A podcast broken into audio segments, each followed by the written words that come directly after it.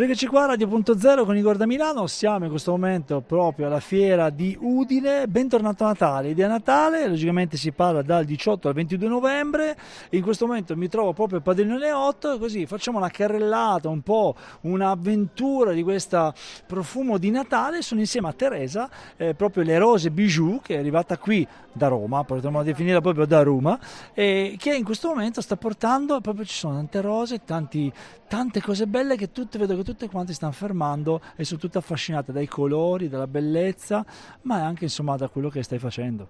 Grazie intanto, ehm, è tutta produzione mia, quindi ideata e fatta da me con dei materiali di riciclo ma anche materiali nuovi. Io sono una ceramista, quindi l'idea di creare con le mani nasce da lì. La ceramica però ovviamente se cade si rompe, questa invece è una resina particolare che viene lavorata e poi cotta ad alte temperature e rimane indeformabile.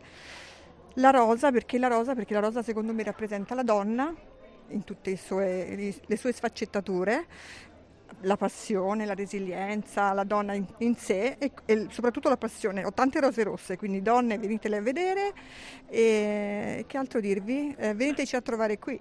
Sì, veniteci a trovare qui, quindi dove? Idea Natale, ovviamente alla fiera di Udine. Una cosa importante è che vi trovate proprio all'entrata, quindi una volta che entrate proprio per entrare in questa, immergervi nel Natale, subito, così, così immediatamente vi fate un bel giretto e poi continuate col giro dell'idea Natale. Teresa, intanto io ti ringrazio tanto e ti auguro insomma una buona giornata e buona permanenza in Friulenza Giulia. Grazie, grazie tante, buon Natale a tutti. Grazie mille, voi rimanete con noi, questa è Radio.0, Igor da Milano, linea regia.